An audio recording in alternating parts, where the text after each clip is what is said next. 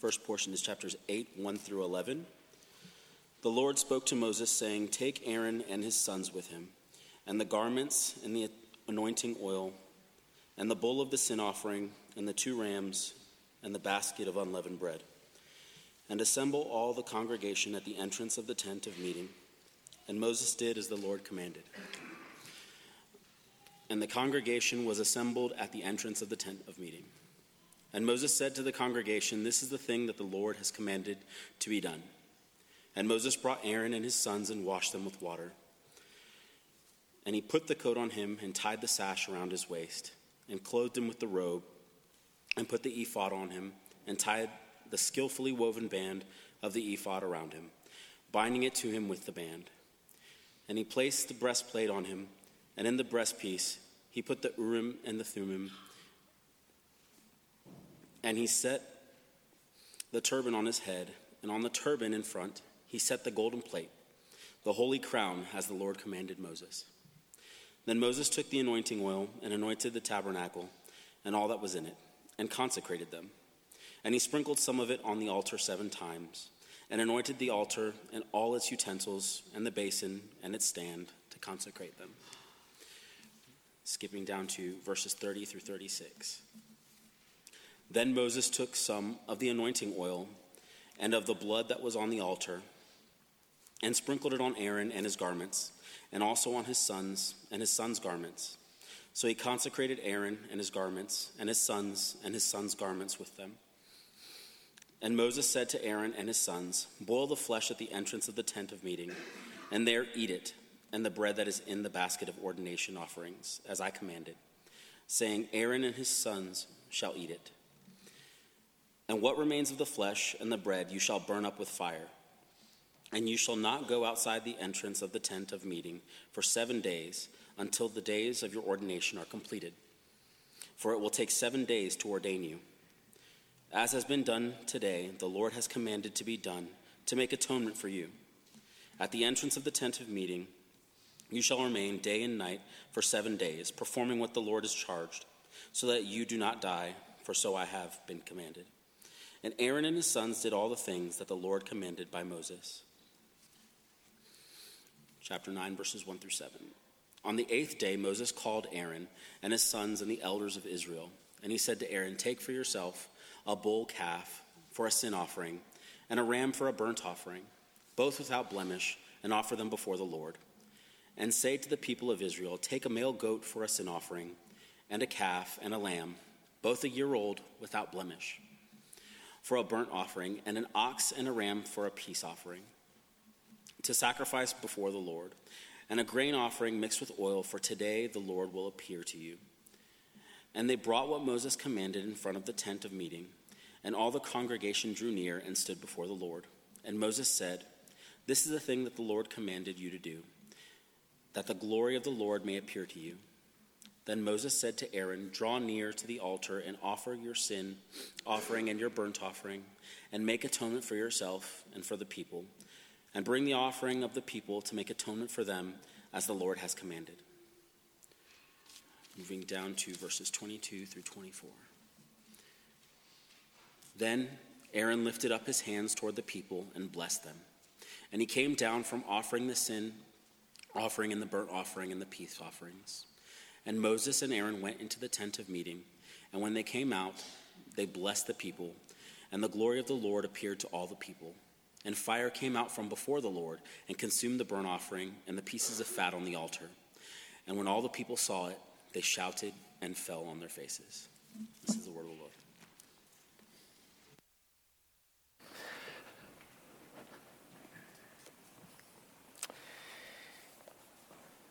I should have reported that we had a sober but joyful time as we committed Mr. Edgar Sorrell Strange's body to the ground and just commemorated his life and uh, remembered the, uh, the purpose he thought that God let him live, which was to continue to be an intercessor for his children, his grandchildren, his great grandchildren, and his great great grandchildren, of which he had many. So it was a really, really good time together. Let's go to the Lord one more time before we open his word. Lord, thank you for the words of these precious songs that we've sung tonight and for Wesley's selection of these. How we rejoice that before the throne of God, we have this wondrous high priest who shall not be taken away from, from us who, as surely as he made atonement for our sin, intercedes for us now for that, we give you thanks. We thank you for your mercy to us. That you not dealt with us as our sins deserve, that you are so gracious to us. Open our minds and our eyes to the word tonight. Be with us, we pray. Open the word. Help us see Christ. Help us, help us see even ourselves. We pray in your Son's name. Amen. Amen.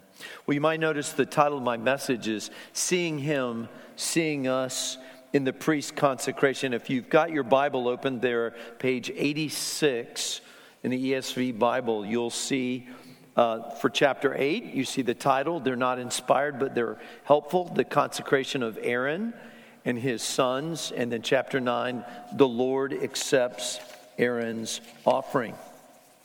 You know, sometimes until something is pictured or acted out, we simply cannot conceive it or comprehend its greatness, its majesty, or even its meaning. Words may be just like words on a page, words on a page. Spoken, written, they can't fully com- really convey the true beauty of the most exquisite scenes or the meaning of even the most important truths. I asked someone this week, hey, what's the most beautiful national park? They said Yosemite. My illustration tonight is from the Grand Canyon, but you'll understand it. So, for example, I could give you a map of the United States, or even an enlarged map we could look at of the state of Arizona. Perhaps we could set up here some pictures by Ansel Adams of the Grand Canyon National Park or even Yosemite, two that he loved, okay? I could write this lengthy description full of all types of metaphors and colorful language. But nothing could substitute for seeing the Grand Canyon in person for yourself. Only then the full beauty, the color, the texture, the shadows, in a word, the grandeur of the Grand Canyon can be most fully experienced. And so when Moses ordained Aaron and his sons, I say we're able to see Jesus and ourselves more clearly. How he saves, how we are saved, how he is our great high priest, and we are, in Peter's words, a holy and royal priesthood. When you combine 1 Peter 2, verse 5 and 9, a holy and a holy priesthood, a royal priesthood, and a kingdom of priests, as we find in the book of Exodus, chapter 19, verse 6. It's why John wrote in Revelation chapter 1 and verse 6 To him who loves us and has freed us from our sins by his blood and made us a kingdom, priests to his God and Father, to him be glory and dominion forever and ever. You see, in Leviticus 8 and 9, we, we have the potential for seeing him and for seeing us in the way the priests are consecrated. So I want us to see what is here in, in these two chapters, 60 verses, but moreover, really the greater reality, the fulfillment that we find in Jesus and in us as his saints to which he's pointing to which it's pointing. So, real quickly, the outline is this I want us to look and think of these two chapters and consider the necessity of priestly mediation. And this is all under why the consecration of the priest is broadly revealed in these three areas. So, we're speaking, the subject is the consecration of Aaron and the priest. That's the subject. And what I want us to see is how the consecration points to the necessity of priestly mediation, the character of priestly mediators, and the end or purpose of the sacrificial system. So, necessity, character, and then purpose. If you're writing three big words and you want to circle, that's it necessity, character, and end. So, if Aaron and his sons, if you think about this, if they were not needed in their priestly capacity and roles, Yahweh would not have given us the instructions for their consecration that make up the whole of Exodus chapter 29. And we would not have these two chapters in Leviticus 8 and 9, the narrative of their consecration. In fact, this is a pattern of the book of Leviticus. You'll see law like ceremonial law narrative, ceremonial law narrative. We're in that narrative portion, a chunk, actually, right? So you see, this is what they're to do, and then you'll see the narrative there that's embedded in it around this act of mediating or of consecrating the priest. And it's plain in Israel's worship of Yahweh, a mediator in the mediating work of the priesthood was necessary. All right? Aaron and his sons, making up we, what we call the Aaronic or Levitical priesthood, were mediators. They were standing. They were standing between Israel and Yahweh or before the Lord and serving and speaking on his behalf, on behalf of the people to God. That other class of mediators, the prophets, of course, right? What are they doing? They speak to men on behalf of God. So, mediators, they speak and serve on behalf of men to God. Prophets speak on behalf of God to men. Okay? And they come together in our narrative because we see there in that very first verse of our sermon text there's the prophet Moses, the prototypical prophet Moses, receiving what he is to give the people. So the Lord speaks to him first. Look at this. And that comprises that those first four verses. And he says, Take Aaron and his sons with him. And you want to note this. So here's the word. Miss, don't miss the elements. Take Aaron and his sons in the garments all right, there's the garments and the anointing oil and the bull of the sin offering and the two rams and the basket of unleavened bread. And that's what's going to play out here in the rest of chapter 8. And he says, Take these, assemble all the congregation at the entrance of the tent of meeting.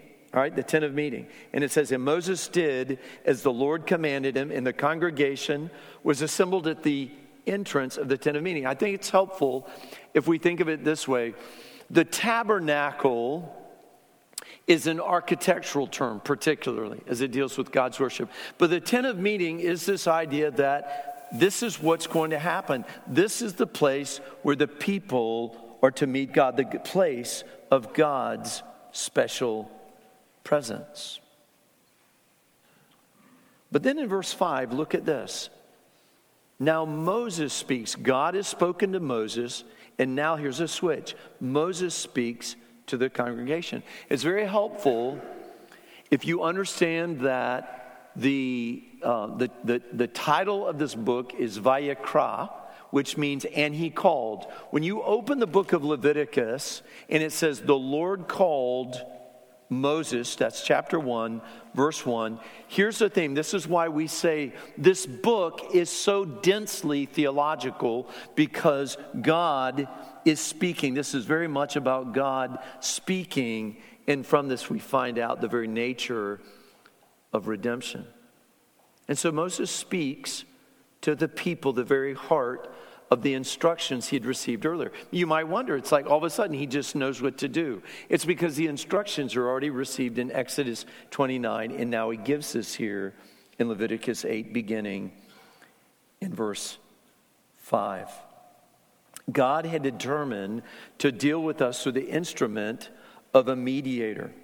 His holiness demanded it. Anytime you see fire, like when you end this chapter 9 and you see this fire that comes out before the Lord, verse 24, and it consumes the burnt offering and the pieces of fat on the altar. It says, and when all the people saw it, they shouted and fall, fell on their faces. When you see fire there, you ought to think God is a holy God. He's not to be trifled with. And that points to the necessity of priestly mediators. God deals with us through a mediator. His holiness demanded it, just as His holiness demands holiness of the appointed mediator. All right? We could not present our own. One had to go to God on our behalf. And again, this is that great exchange that Jerry Bridges and Bob Bevington write about in their book, The Great Exchange. We give him, or he takes our sin, all right? And we receive his righteousness. And it's very interesting as you watch through this book. I want you to I want to encourage you to keep your eyes out for this movement from justification to sanctification to union. The righteousness of God, uh, the, the righteousness of God imputed to us, the righteousness of God formed in us, God with us. And you'll see even this very language, right? It says, uh, it, in uh, the, the beginning of chapter 9 there, you'll see this. The invitation will be to Aaron, verse 7 draw near to the altar and offer your sin offering and your burnt offering and make atonement for yourself. Because what's in play here is God not only desires to impute his righteousness to us, that's justification, and that's why you see this role all right, this role, th- these offerings communicated between the burnt offering, the sin offering, the guilt offering, the peace offering. So he imputes his righteousness to us. That's justification. He imports and plants his righteousness in us. He forms that in us, sanctification. And all for this very purpose that he wants to be our God and he wants us to be his people in Jesus Christ. Well, secondly, I want us to look briefly at the character of the priestly mediators. Have you ever asked, what do you notice about the character required of Aaron and his sons? It's no different than what Pastor Jamie's been dealing with in Hebrews 12. There it is. Strive for what? Peace with all men and the holiness without which no one will see the Lord. We've talked about this. The theme of Leviticus could be one word. This central book that then centers in chapter 16 on the Day of Atonement, that's part of the whole of the Pentateuch, that's that, that, whose message is that God wants to dwell with his people. And it's answering the question how can we be right with God? Holiness is required. And so, if you're new to this study, let me give this to you again. Chapters 1 through 16 is about the atonement that's required and achieved, that's pictured in all these offerings that point to our Lord Jesus, who's pictured in all of them in some way, in a composite way burnt offering, grain offering, peace offering, sin offering, guilt offering. So those first 16 chapters are on how we how atonement is made that we may be right before God. And then chapters 17 through the end of the book is the, about the holiness that God requires that we continue in union and fellowship with him. But holiness is required of these priests. Look in chapter 8 for a moment. First, they are washed with water, verse 6. They're washed. This speaks to their need to be clean and that their uncleanness be dealt with. Look, they were clothed with special garments. I want you to notice this that Aaron is clothed in verses 7 through 9, his sons in verses 30 and 31. And there's a distinction, right? Even as Aaron was the high priest, the first in that succession. Our Lord Jesus is not just our high priest, but we say our great high priest. Our great high priest. And there's a difference. The Levitical or Aaronic priesthood led there with the great with the high priest Aaron, their priesthood and their work was symbolic. Our Lord Jesus as our great high priest was real. Theirs was representative, ours was actual. Theirs was imperfect, ours was perfect. Theirs was repetitive, ours was once, or his, the Son of God, it was once for all. So, first, they're washed with water. Second, you see that they are clothed. And then they're anointed with oil. Aaron is anointed with oil in verse 10. His sons are anointed in verses 30 and 31. And in fact, when they're anointed, Aaron initially is anointed with oil only, but he and his sons later are anointed with oil and some of the blood that there was sprinkled on them. And it says in verse 30, and also on his sons and his sons' garment and it says of Moses, so he consecrated Aaron and his garments and his sons and his sons' garments with them. There's a distinction. What is the difference? Have you noticed anything about the timing here? Before any of these offerings are presented, Aaron, representative of our Lord Jesus as the high priest, of Jesus, our great high priest, he is anointed before any sacrifice here in this seven day period is actually given. He is like the son of whom the oil of gladness is upon. But I want you to notice, too, significantly, that these, the priesthood here, Aaron his sons, they're included in each of the offerings administered not by them, but principally by Moses. Look at, let's look at them in order.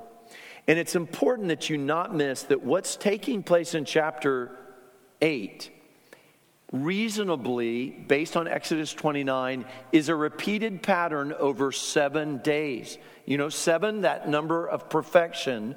So the goal here in the consecrating of Aaron and his sons into the priesthood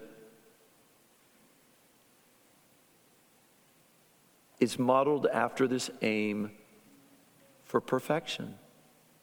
Look at the offerings first in verses 14 through 17. It says, He brought the bull of the sin offering. And of course, we're used to these elements, right? Aaron and his sons, they laid their hands on the head of the bull of the sin offering that's communicating they transferred their own guilt to that of the bull of the sin offering. Verse 15, where it says he killed it, commentators aren't exactly clear is that Aaron killing this bull or is that Moses? Not sure. We're not going to try to sort that out. And then, of course, this presence of the blood. And we've said, here's a theme blood. You might say Leviticus is a very bloody book, there's blood all over it. And we know from Hebrews 9 Without the shedding of blood and without the shedding of the blood of our Lord Jesus, there is no forgiveness of sin.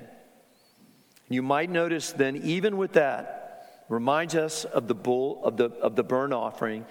What takes place there? The blood, right, is daubed by either Moses or Aaron. I'm assuming Moses for the moment on the horns of the on the altar, the bronze altar out there. That big, big piece where they're going to burn the fat, the lobe of the liver, the two kidneys. But then, just like pictured in Hebrews 13, the rest of the animal, verse 17, the bull, its skin, its flesh, and its dung, it's taken outside, it's burned up with fire outside the camp as the Lord had commanded Moses. Now, look, not only is there the bull of the sin offering, the dealing with our sin, this, this starting point of we need to be made right with God, but sin is our liability.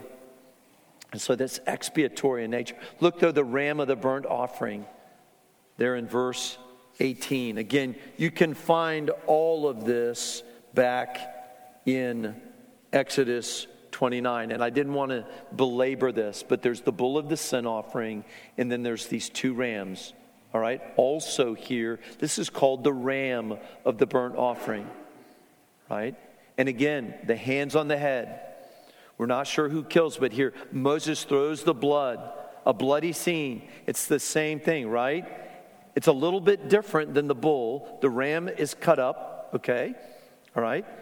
And actually, it's all burned right there. None of it is taken outside. It's all burned right there in the courtyard on the altar. But you'll notice in verse 21 that the entrails and the legs, they're washed with water. And there, what we expect with the burnt offering is what? It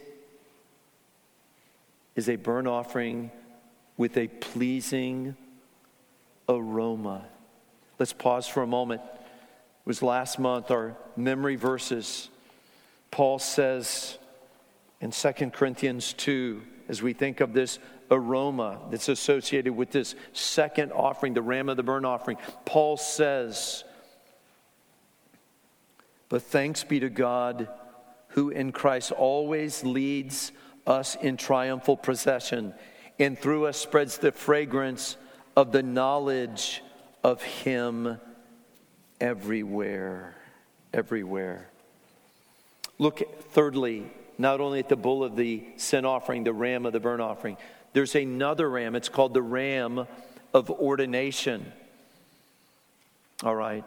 And there's elaborate, I'm not t- totally sure that all the significance of the blood, but you'll see this bloody scene. Again, this ram is killed, but this time Moses is taking some of its blood and he's coming up to Aaron as the high priest and he, he's daubing it on the right the, the lobe of Aaron's right here, the, the thumb of his right hand, and the big toe of his right foot. Look at this. And then he takes Aaron's sons and he does the same thing with them. So Moses takes Aaron, and then he takes Aaron's sons, and he and, and what's present here is blood. Everybody's got blood on their earlobe, blood on their right thumb, and blood on the big toe of their right foot. And then there's Moses taking the blood of this ram, splashing up against all around the altar. And then here he is. Look, he, he puts this, this time, you'll notice, he takes similar, similarly to the bull of the sin offering, he takes the fat, the fat tail, the fat that's on the, the entrails, on, on, in, in the long lobe of the liver, these two kidneys. But watch this. And the right thigh. And he pulls out of this basket of unleavened bread Again, this is all stipulated in Exodus 29. And I was trying to picture if this is like an open faced sandwich. Maybe some of you can think about this, not to be disrespectful. But you have unleavened bread, right? And you have fat, and you have a piece right here, and you have a piece of the right thigh of the ram right? And you have a loaf of bread, an unleavened loaf, and a loaf of bread with oil, and one wafer, and you put all this on the pieces of the fat, and on the right thigh, watch this, okay? So you have this big open face sandwich that's like too big, like when you've stuffed a burrito with too much and you can't close it. And all these symbolic elements of the fat, the oil, the unleavened bread, a part of the right thigh of the ram is placed in the hands of Aaron, in the hands of their sons. Right? And then it says, and wave them as a wave offering before the Lord. Okay? And then Moses takes them and he burns them on the altar, there, verse 28, with the burnt offering. And so, as part of this ordination that would also create this pleasing aroma, just like the first ram, Aaron and his sons having this, this most kind of right in their hands experience the reality, the cost of atonement, the price of their mediation for the people of Israel before God, their role in representing the people before Jehovah. Now, but there's more, and you can see this at the very end of this. In verse 30 of chapter 8, I want you to see then, as there was washing, there's clothing, there's anointing oil, and all these symbolic of our need to be washed of our sin, to be clothed with the righteousness of another, to be anointed with the oil and the influence and the person of the Holy Spirit, and then even this blood that reminds us of the price of our salvation. All of these come together. And now look here in verse 31. Again, noting that Aaron's sons are anointed only after the offerings have taken place. But look what happens in 31. And again, this is in fulfillment of the word in Exodus, actually, chapter 27 and verse 32, where it says, Aaron and his sons shall eat it. Boil the flesh there, right at the entrance of the tent of meeting, and there eat it, and the bread that is in the basket of ordination offerings, as I commanded. You eat it and what remains you shall burn up with fire. Again, representative of God's holiness. And they're to remain there. This, this was not transactional. This was not like going up to an ATM and sticking your card in and putting your PIN and saying you want $20 cash, and in 30 seconds you're gone. We're talking seven days of repeating these same elements. Look there in the end of 33. It gives us something of the seriousness of the way of holiness. You shall not go outside the entrance of the tent of meeting for seven days until the days of your ordination are completed, for it will take seven days to ordain you. As has been done today, the Lord has commanded to be done, make it to, to make atonement for you and they were to remain there. Look, at the entrance of the tent of meeting, you shall remain day and night for seven days. So imagine this 24 7 for seven days. Aaron and his sons are there in front of the tent of meeting. Obeying what God had charged, he says, so, you should, so that you do not die. The end of verse 35. For so I have been commanded. So Moses is saying this to them you need to do this in faithfulness so you won't die. And I've received that from the Lord. And look at look at the result. It says Aaron and his sons did all the things that the Lord commanded by Moses. Now, what's the end of the sacrificial system? It's that he might draw near to us. I want you if, if you have forgotten this, I want you to turn with me just for a moment to Exodus chapter 25.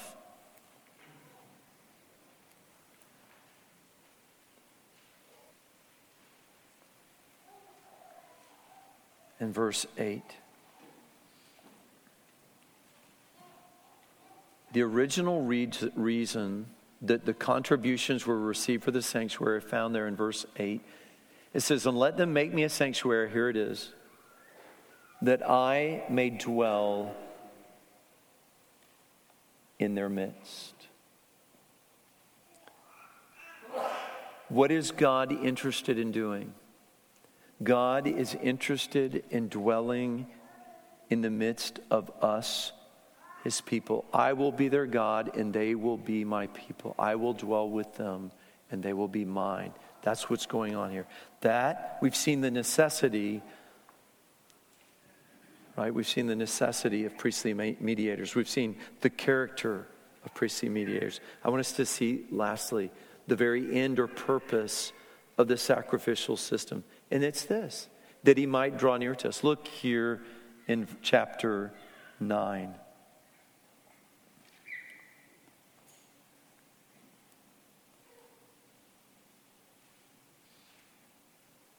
This is after seven days of the same activity.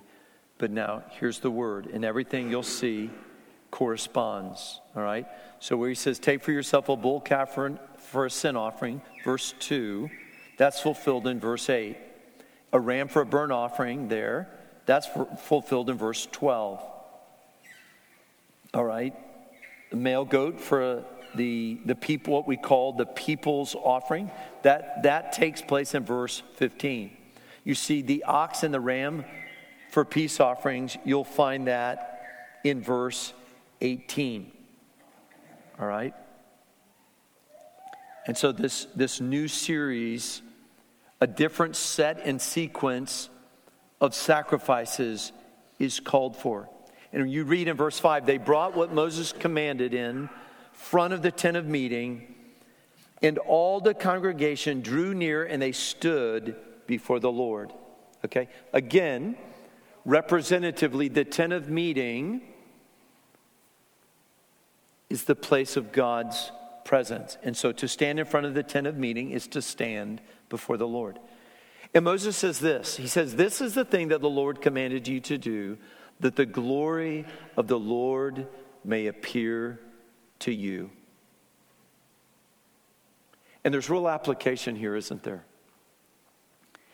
If we're going to have any sense of drawing near to the Lord and experiencing His presence, this will never be apart from daily, in a fresh way, grasping and embracing the necessity of the atonement today for my sins. We talk about God saving us from past, present, and future sins.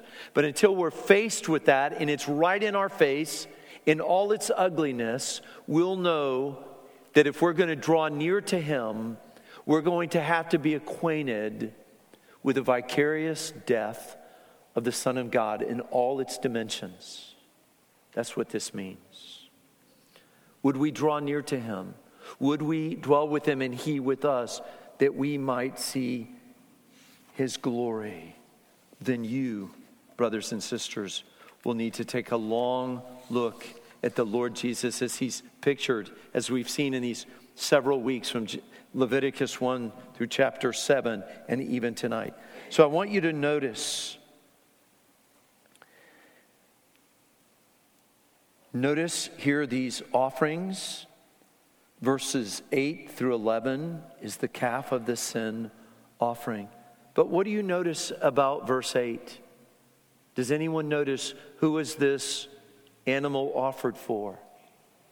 For himself.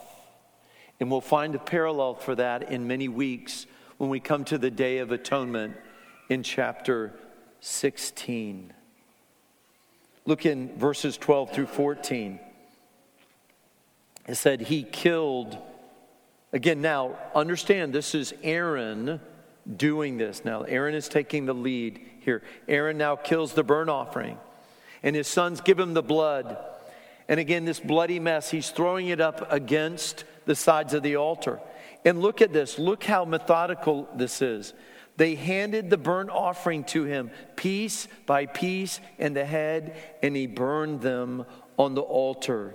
It said, and he washed the entrails and the legs, and he burned them with the burnt offering on the altar. It's wholly burned up whether it's burned outside, that is verses 8 through 11, or on the altar in 12 through 14. Finally, look, you see this people's offering with the goat of the sin offering. And we'll come, we'll be learning about a scapegoat when we come to chapter 16 and the Day of Atonement when the two goats are presented. But look at this. It says he presented the burnt offering, he offered it according to the rule. He presented the grain offering. He took a handful of it. He burned it on the altar beside the burnt offering of the morning. Look at this. verse 18 and following. He killed the ox and the ram and the sacrifice of peace offerings for the people. That's the phrase that we're used to. In all of these offerings, even as Pastor Jamie and I were talking about this this week, you spend a lot of time researching and thinking about what do each of these offerings represent. For example, in the three burnt offerings, which really are the, the what we call the sweet savor offerings, the burnt, the grain, and the peace, and then the sin and the guilt. And Alex Motyer makes the, Macher, however you say his name, he makes the point that sometimes in the book of Leviticus, the offerings are given to us in different sequence to give us the perspective sometimes from man's perspective, but other times from God's perspective. It's not always the same. You'll notice this. But there, the grain offering is the idea of having had peace. We're able to eat together this grain offering. The peace offering itself, we looked at this a week or two ago, that Paul writes when he's, he's writing to the church at Ephesus. And we read these beautiful words in Ephesians 2, verse 14. He says, For he himself is our peace who's made us both one and is broken down in his flesh the dividing wall of, of hostility by abolishing the law of commandments expressed in ordinances, that he might, might create in himself one new man in place of the two, so making peace, there it is, right? He himself is our peace, verse 14. So making peace, the end, and might reconcile us both to God in one body through the cross, thereby killing the hostility. And he came and preached peace to you who are far, away, far off, and peace to those who are near. Peace you find there four different times in, the, in those few verses. Peace. He is our Prince of Peace, He is the fulfillment of all these offerings we find, these sacrifices we find in the book of Leviticus. We see him in the consecration of the priests, but we also see us. Our Lord Jesus was a priest. As our high priest, he was a priest who needed no consecration. He was anointed above all his brothers. He came not to offer himself for himself, but to offer himself on our behalf. I mean, there's an application. I want to just end with this. I know it's been a long day for many, but I want us to turn for a moment to 1 Peter 2 to think through these implications.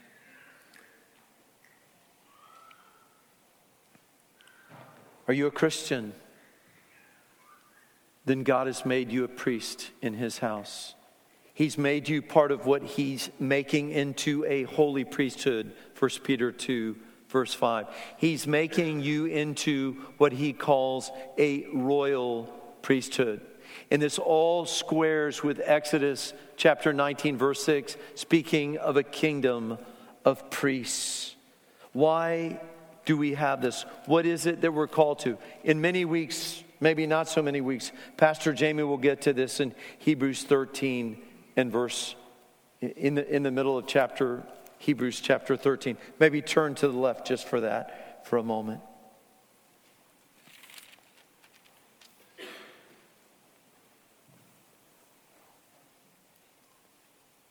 Aaron and his sons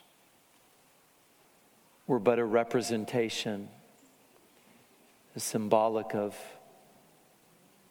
our Lord Jesus, the perfect high priest.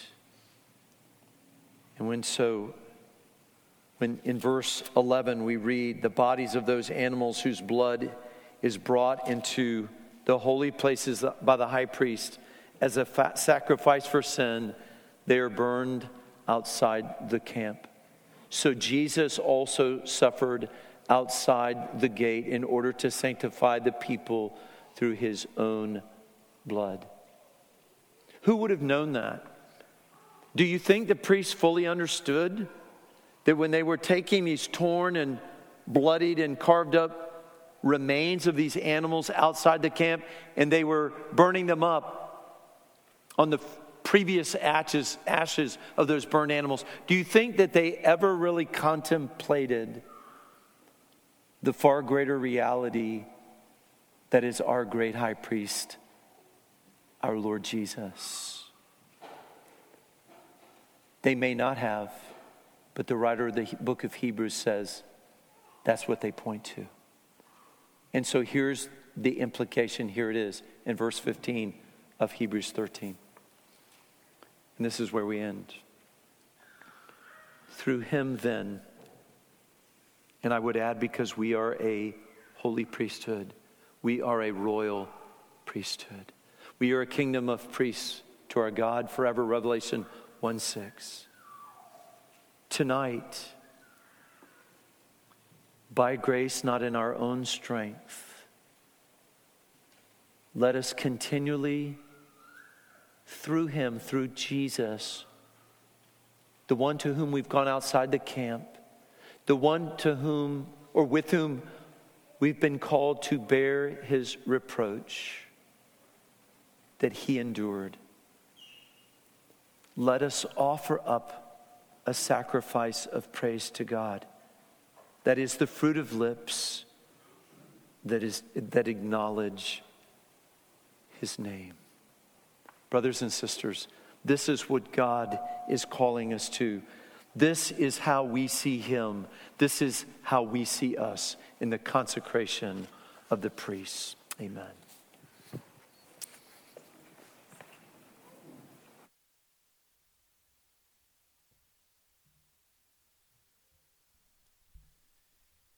When that blood was taken and put on the ear and the thumb of the hand, the toe of the foot, it was a reminder to Aaron and his sons that all of them, every part of them, was set, us, set aside, set apart for the service of the Lord.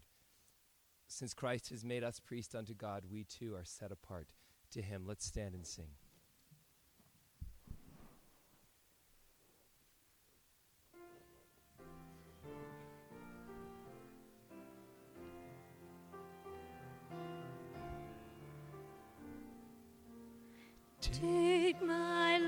And let it be consecrated, Lord, to thee. Take my moments and my days, let them flow in ceaseless praise. Let them flow in ceaseless praise.